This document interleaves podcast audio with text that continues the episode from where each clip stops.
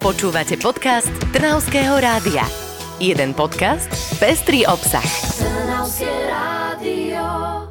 Príjemnú novembrovú atmosféru z podcastu Trnavského rádia 5 dobrých správ vám dnes želáme zložení Viky Havránek a Karínta Lajková. Tento týždeň nám spríjemnil deň voľna, mnohí z nás si vďaka tomu možno spravili predložený víkend a my sme tieto dni zasvetili predovšetkým oslavám, keďže Trnavské rádio už má 5. narodeniny. Je to tak, ste s nami už 5 rokov a na začiatok by sme sa trošku mohli aj pochváliť, pretože ste nám, milí poslucháči, dali naozaj krásny darček. Naše rádio rastie a dôkazom je aj posledný prieskum agentúry Ako. Podľa neho nás počúva už 43 000 poslucháčov. Spríjemňujeme vám cesty autom, ale počúvate nás aj doma či v práci a to si veľmi ceníme.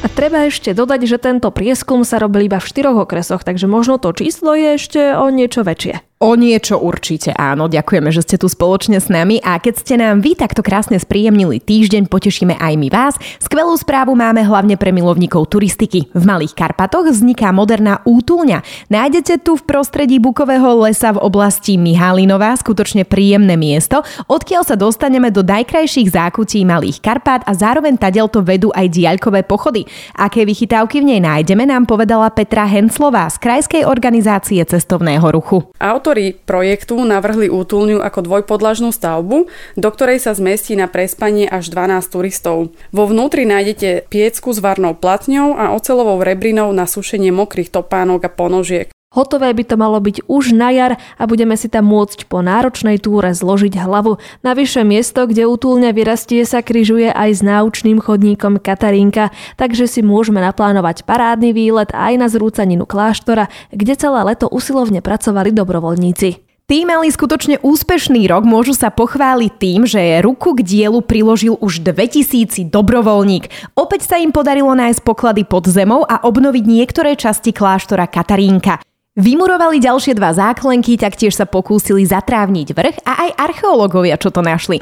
O tom, aké tajomstvá skrýva Katarínka, nám porozprával dlhoročný dobrovoľník a podpredseda občianskeho združenia Rastislav Dobšovič. Samozrejme prebiehala archeológia tiež v kláštore, takže tam sme odkopávali archeologicky takú pivnicu celkom rozsiahlu. Nečakali sme ani tú hĺbku a zároveň tam sa ukázal taký vchod do kláštorného nádvoria. Čo sa nejakých nálezov týka, tak myslím si, že to bola skôr taká klasika, nejaké úlomky črepov, nejakých nádob, misiek a podobne. Jeden z takých nálezov, na ktorých si ja spomínam zaujímavých, bola napríklad svetenička, ktorú sme našli. Všetky predmety, ktoré našli, skúmajú a niečo málo z nich si môžeme už teraz pozrieť vo veži kláštora.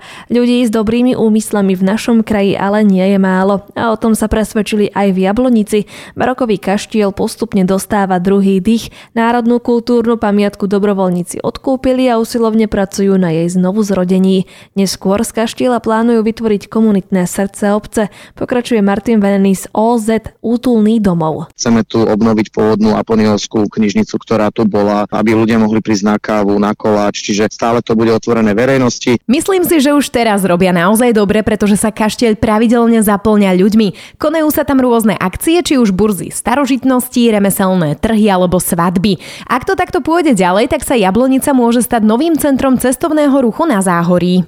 No ale keď už to bude také centrum, to je pre ľudí a to by malo fungovať aj v zime, tak ako vlastne funguje také vykurovanie kaštieľa? Toto máš dobré otázky, že sa zamýšľaš aj nad takýmito dôležitosťami, keďže práve tie staré sakrálne pamiatky bývajú väčšinou pomerne chladné vnútri, tak podľa mňa to je teda celkom náročné, lebo zabezpečiť teplo v takej budove. No, tak to máš pravdu.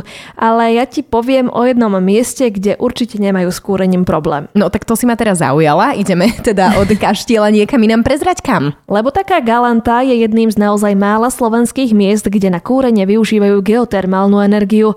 Vďaka tomu na cenách tepla ušetria. Plynové kotle tam zapínajú až pri teplote nižšej ako 2 stupne Celzia, inak využívajú vykurovanie geotermálom. Zdrojom energie sú 2 vrty s hĺbkou cez 2100 metrov z ktorých čerpajú termálnu vodu. Tá sa potom vypúšťa do nádrže vodného diela Kráľová. A teraz, keď všetci strašia s tým, že koľko budeme platiť za energie, tak asi sa sťahujem do Galanty v tomto okamihu. Ale nie, veď sa máme dobre v celom našom kraji a v tomto období za to môže aj predvianočná atmosféra, ktorá aspoň mne vždy vyčarí úsmev na tvári. Tak veľa ľudí je takto vianocofilných, ale poďme sa pozrieť na to, čo všetko sa stalo v rámci Vianoc v našom kraji. Napríklad priviezli vianočný stromček do Trnavy a jeden už majú aj v Piešťanoch a to je riadny deduško, pretože má takmer 60 rokov. Fíha. Budúci piatok oba stromčeky čaká slávnostné rozsvietenie a my si zároveň budeme môcť vychutnať tradičné vianočné nápoje alebo aj jedlá na adventných trhoch. A toto mám inak pocit, že s trhmi sa vrece skutočne roztrhlo. Aj v Piešťanskej elektrárni sú naplánované remeselné trhy.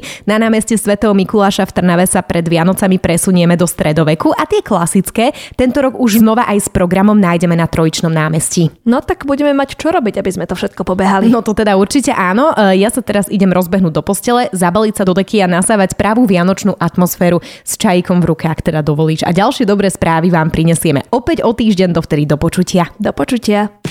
Počúvali ste podcast Trnavského rádia. www.trnavskeradio.sk